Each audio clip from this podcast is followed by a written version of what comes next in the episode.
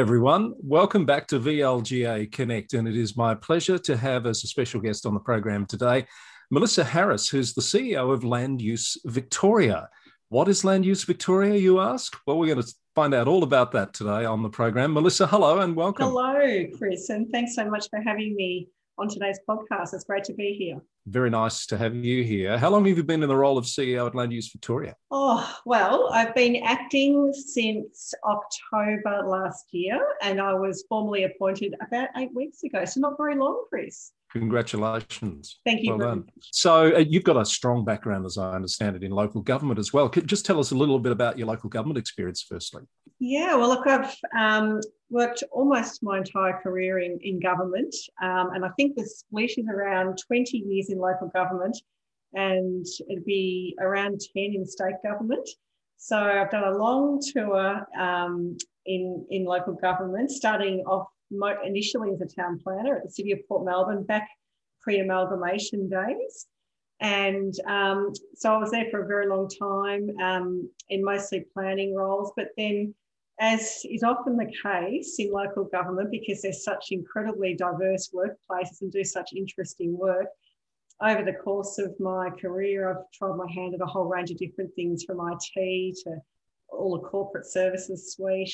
Um, so, yeah, so I really, really enjoy um, local government. I love that level of connection to community, um, and that's public purpose work. Um, but it's also good being back in state government now as well. Any youngsters listening, take note. I often talk about in various sessions the myriad of opportunities that local government presents. People uh, often don't realise uh, how many opportunities and different sort of functional streams there are.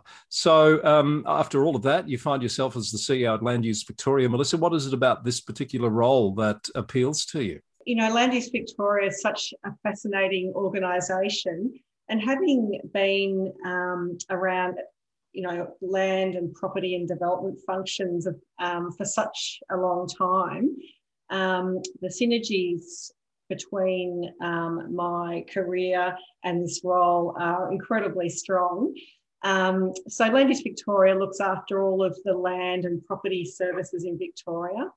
Um, and it's been around a very long time. So it has a lot of connections to, to councils, to lots of really important functions across all of government and in the property and construction industry.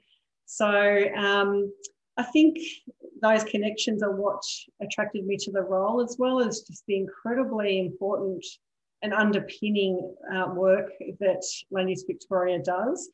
And it's also um, performed in a way that's got a level of technical sophistication around it, which was re- really attractive as well. So, if you think about the way land is transacted today compared to, say, 10 or 20 or even 30 years ago, mm. um, it's completely different. It was incredibly manual and labour intensive back then. Today, it's very automated um, and electronic. And the same goes also for the subdivision process, the valuation process. So just um, there's a very um, there's an incredible level of capability to Land Use Victoria, which I find very impressive, as well as this incredibly deep um, history and connection. Um, it, because it dates back to you know at, at, least the beginning of Victoria, and some of the functions even predate it. So I love that long, long established history and connection as well. Do you do you call it uh, LUV behind closed doors? Is it is that an acronym that's in use? Because that means love. I just realised. We have lots of fun with love. We love working at love, and uh, yes, it is. Um, it is um, something we never, really never tire of, to be honest. so uh, yes, it's frequently called love, and there are lots of love hearts in circulation. So, how long has has love been around in its current form, Melissa? Well, in its current form, only since about 2016. Um, so, uh, but before then, um, there was a Land Entities Reform Bill that introduced Land Use Victoria along with Development Victoria and the VPA and some of the other really critical land and development functions of government.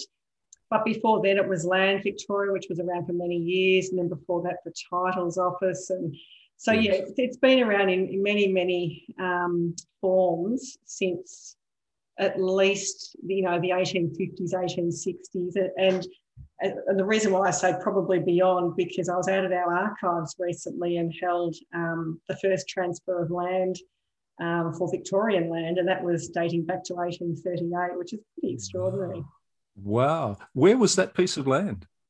You know, um, I do have a photo of it. I don't recall off the top of my head because the thing I was most struck by was the fact that um, it was recorded on pigskin. uh-huh. must have been the material they had, uh, you know, available at the time, and it's this incredibly fine parchment. Um, so I was really taken by that and probably less so by where it actually took place. But I could get back to you on that, Chris. no, that's all right. I was just curious. That is absolutely fascinating. So you, you, mentioned a couple of those other entities that came into being at the same time. I imagine you would have to work very closely with Development Victoria and VPA. And who, who are the main sort of stakeholders that you work hand in glove with? Uh, look, we definitely work very closely with them. Um, we have a huge number of stakeholders. I mean, if you think of the number of functions of government um, that depend on land or information about land, and the number of people in the community that transact in land, it's a huge number of stakeholders. But it's one of those things that just sits slightly below the radar. You know, you don't often read about, you know, big controversy and the front page of the media about these functions, but they are utterly underpinning and very foundational and important.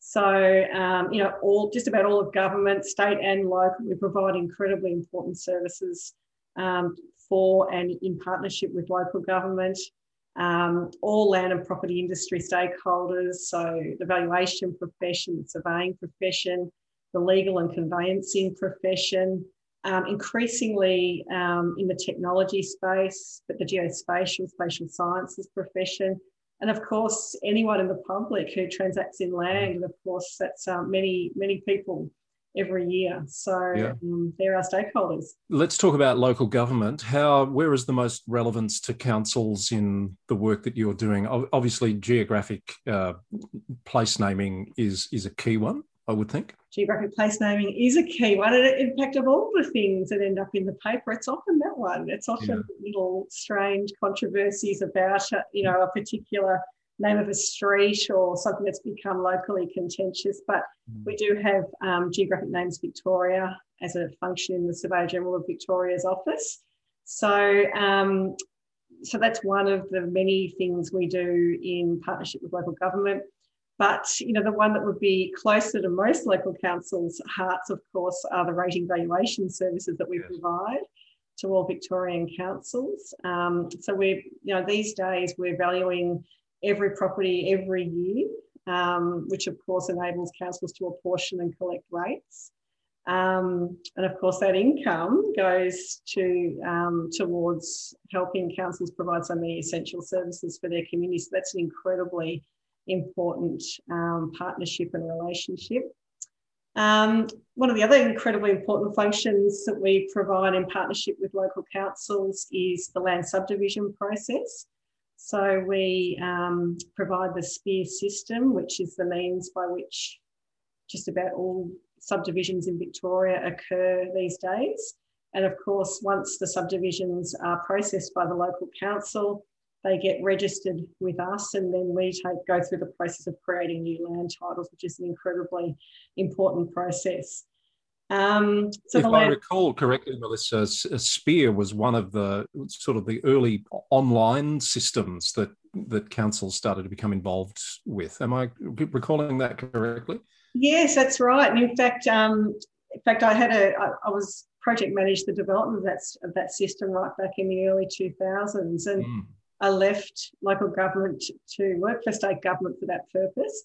And, um, you know, it's an incredible thing looking back now, um, still how incredibly unique and uh, transformational that, that project and that system has been for that process in Victoria. And to this day, all these years later, it hasn't been repeated um, anywhere else to the same extent. So, and it's really stood the test of time. And in fact, I opened the Spear user group meeting um, with um, about a week or two ago with an incredible sense of deja vu, having not done something like that since I think 2004. But there was about 400 people online, all councils. So incredible um, sort of ecosystem of land development stakeholders that still collaborate around that. So it's a really a real success story in Victoria. Excellent. I'm very pleased to hear that. Now I did interrupt you. I think you were going to talk about another area of, of interest. That's okay. So we've talked about the, leg, um, the land registry. We've talked about rates, talked about place naming, surveying, um, but also we also manage the state's foundational data sets. So um, these are all of the data sets that are critical to um, information about land in Victoria. And the most popular one is the state's cadastre. So this is the representation of um, property boundaries in Victoria. And it's one of those things you probably don't think much about until you think of all the times you interact with it and don't think about it. And councils in particular um, are very um, we, we partner heavily with local government in the curation of that data set and it's incredibly vital for um, a whole range of reasons. Um, and these, these data sets, especially the cadastre, um, are in great demand, particularly as we're moving into a da- digital and data-driven future. So um, it's at the moment it's a, it's a representation of property um, boundaries in Victoria, um, but it's not highly accurate and it's not digital. So we're spending uh, $45 million, if you can believe, digitising all 3.3 million parcels um, in Victoria and making them more spatially accurate. And of course, once we've done that, we'll go through the process of sharing that with local government. And that will have all sorts of um, improvements that we hope um, that will deliver for councils in terms of greater accuracy of information and also open up some real innovation opportunities as well. So that's that's another example. Um, I know some GIS officers who'll be very excited about that project, I'm guessing. How long are you expecting that process to take? Well, we're about halfway through. Um, we've digitised about 2 million parcels. Um, it's this incredibly um, sort of detailed and process of extracting all of the plans from all of the titles in Victoria and then converting them to a, a digital format, so an XML format. And then they basically get stitched together into the map base and then distributed out to our stakeholders. And um, so we're about halfway mark, and we hope to have completed it by 2023. So, and you know, the importance, the productivity benefits of this are pretty profound, uh, especially in the subdivision um, side of things. So, this is going to open up the potential for automation um, and very significant um, productivity improvement. So, it's exciting. Melissa, question without notice there. I'm recalling an announcement just a week or two ago about um, from the government about the digital twin for Victoria. Yes is is this connected? What you've just been describing is that connected with that project, or is that something else again? It's totally connected, but it's um, it's fun. That's a new project. So we've um, got the 45 million on digital cadastre. Now we've got 35 on digital twin, um, which sounds probably pretty incredible. But you know, yeah. as I said before, we are heading into this digital and data driven world and this time of great opportunity. Um, and of course, data is at the heart of all of it. And um, these foundational data sets that we curate, they, um, they're the basis for a whole lot of potential smart city applications, automation of, of key processes. And so, what the Digital Twin Victoria project is about is about um, it's about a couple of things. about providing central a central platform for all government stakeholders, including local government, to be able to interact with um, really critical 3D data and, um, and to be able to easily get um, access to thousands and thousands of open data sets more easily than they can at the moment. And then, of mm. course, what that will do over time, as I said, is um, open up the potential for creation of new data sets, which will help local government in their decision making, among many other things and automation. So, an example of the automation potential um, I could I could talk to you about is an eComply pilot that we've just recently finished developing. So this is a, a tool that um, uses algorithms to automatically assess a 3D um, design of a new house. Um, and it basically runs the small lot housing code, which is like res code, over the 3D file and in 15 seconds can perform over 60 complex regulatory checks. Wow. Yeah, Good. so it's pretty incredible stuff. Um, these are things that, you know, are real game changers for all stakeholders in the land and property um, sort of fields. So, and these are some of the sort of opportunities that we're starting to explore through Digital Twin that's really exciting, and I think uh, perhaps uh, something for another conversation. Um, Melissa, I'm conscious we've we've kept you a while. I, I, just wonder if you've thought about the with the relationship with local government. Are there any areas of opportunity or improvement that you have in mind for the relationship with councils, or that councils could perhaps be uh, cognizant of? Um, look, I think, I mean, I would like to think that all of our local government partners think that we partner very proactively with them or with each other, I should say.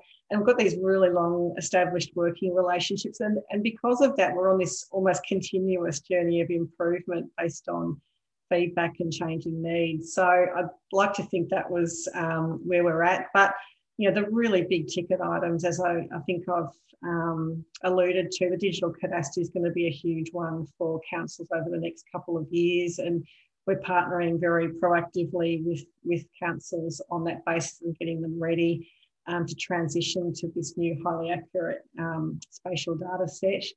Um, digital subdivision plans are on their way. I mean, this is something that um, has to be seen to be believed because, of course, you know, my career harks back to the days of drawing tables and, you know, pencils and rubbers and all that sort of thing. Um, but you know, these days subdivision plans are you know they're lines of computer code, um, and they are rendered as a as an image of a plan as we're used to seeing it. So we've just started a pilot to basically completely um, digitise plans, and we're, we're trialing that. And of course, once that starts to mature, that will open up a whole lot of potential for councils to also be able to um, automate some of their processes and, and, streamline the way they interact with the subdivision process and reduce their costs, we hope. So um, that's a big one. And then digital twin and just sort of being tapped into the whole innovation agenda over the mm. next few years through that program is going to be really, really exciting. It is exciting. Look forward to, to seeing all of that roll out. And by the sounds of things, councils can expect to be hearing quite a bit from you as those projects take uh, take their course. Melissa, it's been great to meet with you and chat with you. Thank you for being so generous with your time, and we wish you uh, every success in uh, the newly confirmed role. I think I can still say newly after eight weeks as CEO of Land Use Victoria. Thank you very much, Chris. It's been great to join you today. That's Melissa Harris, our guest on VLGA Connect. Thank you for your company and tune in soon for more from VLGA Connect.